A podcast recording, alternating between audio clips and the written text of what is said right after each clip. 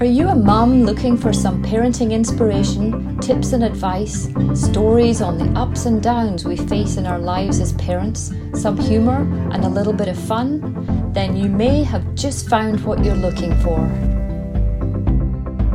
Hi, and welcome to the Parenting in the Thick of It show. I'm your host, Louise Clark, a certified parent coach known to many as your parenting partner. As a mum to three teenagers, you can bet I've probably been there done that, and heard it all.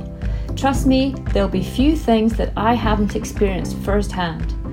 I created this podcast because I just love to help mums like you find ways to navigate life in the thick of it and find a way out of it.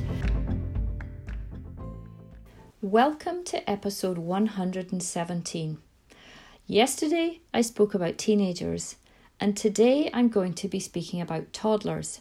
And I've mentioned this in previous episodes because there is a huge similarity between teens and toddlers. Why?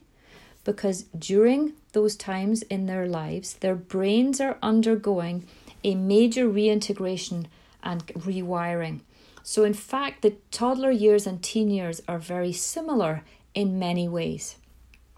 If you if you have a teenager and you missed episode 116, please tune into that Lots of um, advice, tips, and tools on how to navigate your life with a teen. But today we're on toddlers. And I made a poster for my Facebook page and my social media platforms highlighting something very key about toddlers. Dear Mummy, I know that my behaviour stresses you out, but I'm only three and I haven't yet figured out how to do things any other way. I only do it because it works for me You'd do the same if you were me. Please show me the way without making me feel like I'm a bad kid. I'm not bad. I just keep picking the wrong behaviour. And please don't punish me. It makes me feel bad all over again. Please, can you help me learn? Love, your toddler. Powerful words there, and lots and lots of nuggets of wisdom in that that can help you deal with the challenging behaviours that sometimes your toddler presents to you.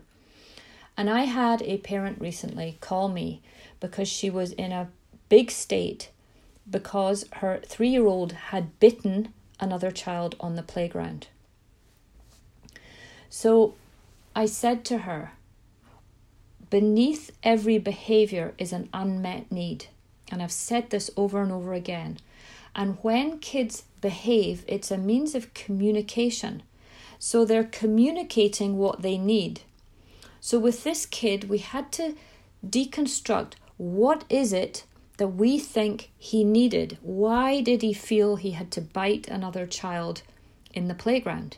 Well, as it happened, he gave his mum the answer she was looking for because she said to him, Why did you do that? And he said, "Well, mommy, we were waiting our turn on the to go down the slide and I wanted to go first and I knew that the only way I could get to go first if I if I bit her, then she would move away, start crying and then I could go down the slide." So he was meeting his needs. But can you see that he was meeting them with socially unacceptable behaviors? He had found out that biting someone works because it causes them to in inverted commas drop out so he can do whatever he wants to do. Now, is it right? No, it's socially unacceptable. He has to learn he can't do that. But he will keep doing it if it keeps working for him. So, until a behavior loses its purpose, a child will continue to behave in the way that meets their needs, as this, this child said. I only do it because it works for me, and you would do something, you would keep doing something if it kept working for you. So, this is where we have to try and um, intervene to help them realize that certain things are not the right things to do. So, we need to help them learn. So, what could this mum do to help her child learn that biting is not uh, the right thing to do? And how can we help him meet his needs in other ways? What life skills and competencies can we give him to help him delay frustration and be able to tolerate waiting, have patience. So the things he needs are to be patient, to be compassionate, to be to deal with his frustration and to be able to cope with having to wait his turn. So punishing him is not going to teach him any lessons. I don't believe punishing a child teaches them anything. It teaches them to be manipulative and it will usually end up in them lying because they fear being caught because if they're caught they get punished and nobody wants to be punished.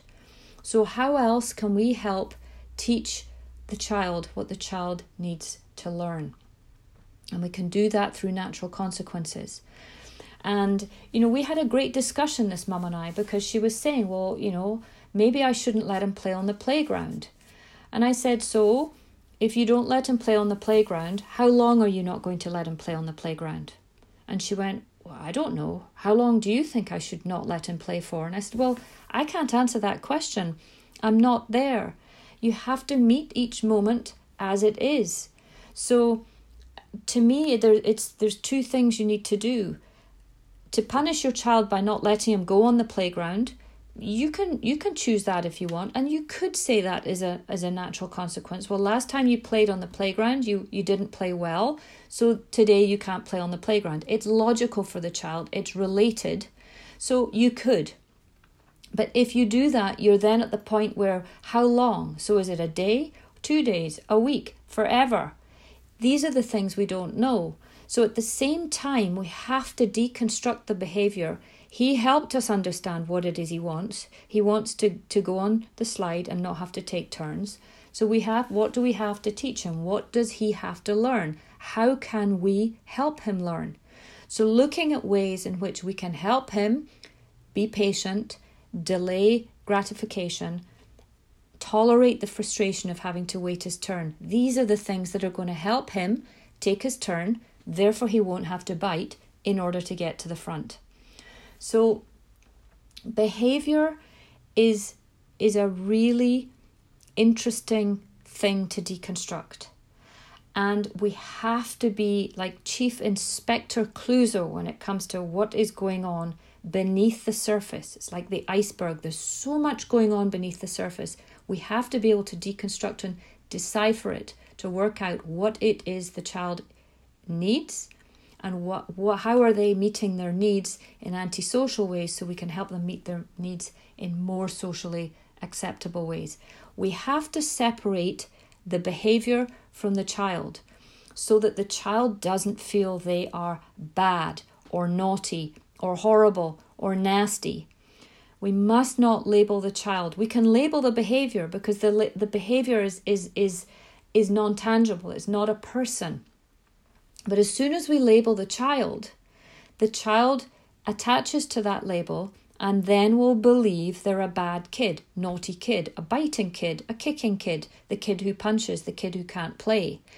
And these are terrible things for a child to have to, to live with and grow up with and identify with. So separate the behavior from your child. So I love you. I do not like that behavior.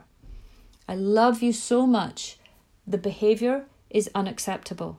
So they can see that the it the behavior is separate to them. It's a separate thing. They are adopting this, they're taking on this behavior, but it's not them. They're good kids. They don't mean it. They have a good heart, good spirit. They're unique. They're little people throbbing with their own signatures, just desperate to put their print on the world and so curious that they just want everything in the moment for them. They can't wait. They have to learn these things. And this little guy's only three. He's not a bad kid. He bit someone, and biting is bad, but he's not bad. The behavior is bad, if you wish to call the behavior bad, but he's not. So if he can, if we can keep his sense of self as he's a great guy, a little unique spirit, as I said, throbbing with their own signatures. That Shefali Tsabary always um, coined that phrase, and I love it. But the behavior is separate to that. So, hopefully, that has given you some insight as to how you can be empathetic towards your toddler and work out what is it that they need and what do they need to learn and so that you can guide them and support them and help them learn socially acceptable ways to behave without labeling them, without punishing them, and without making them feel more bad than they already are. They know that the th- some of the things they do are not the right thing, but they can't help themselves. They're impulsive, they're in the moment, and they're so wired and full of vitality and energy, just like I said yesterday, the, the teenagers, so similar. So I hope this has helped you and that you will be able to look at your toddler through a different lens. That's it for today's episode on the Parenting in the Thick of It show. If you enjoyed the show, please do share it with your friends and family. And remember, if you find yourself stuck in the thick of it and can't see a way out of it, please send me an email. I would love to help you. My email is louise at yourparentingpartner.com. And don't forget to take a look at the Parenting in the Thick of It family organizer that I created. It's an evergreen family calendar guaranteeing 12 months of use from whenever you start. It also includes beautifully illustrated, informative, and interactive monthly parenting theme pages to guide you through the year. It's the perfect organizer for busy families to keep track of all their activities, plus help parents be the best parent they can be. It's more than just a calendar. You can find the link for this and the other social media platforms that I am on below the description in this episode. Thank you so much for listening today, and I look forward to being with you all soon. Bye for now.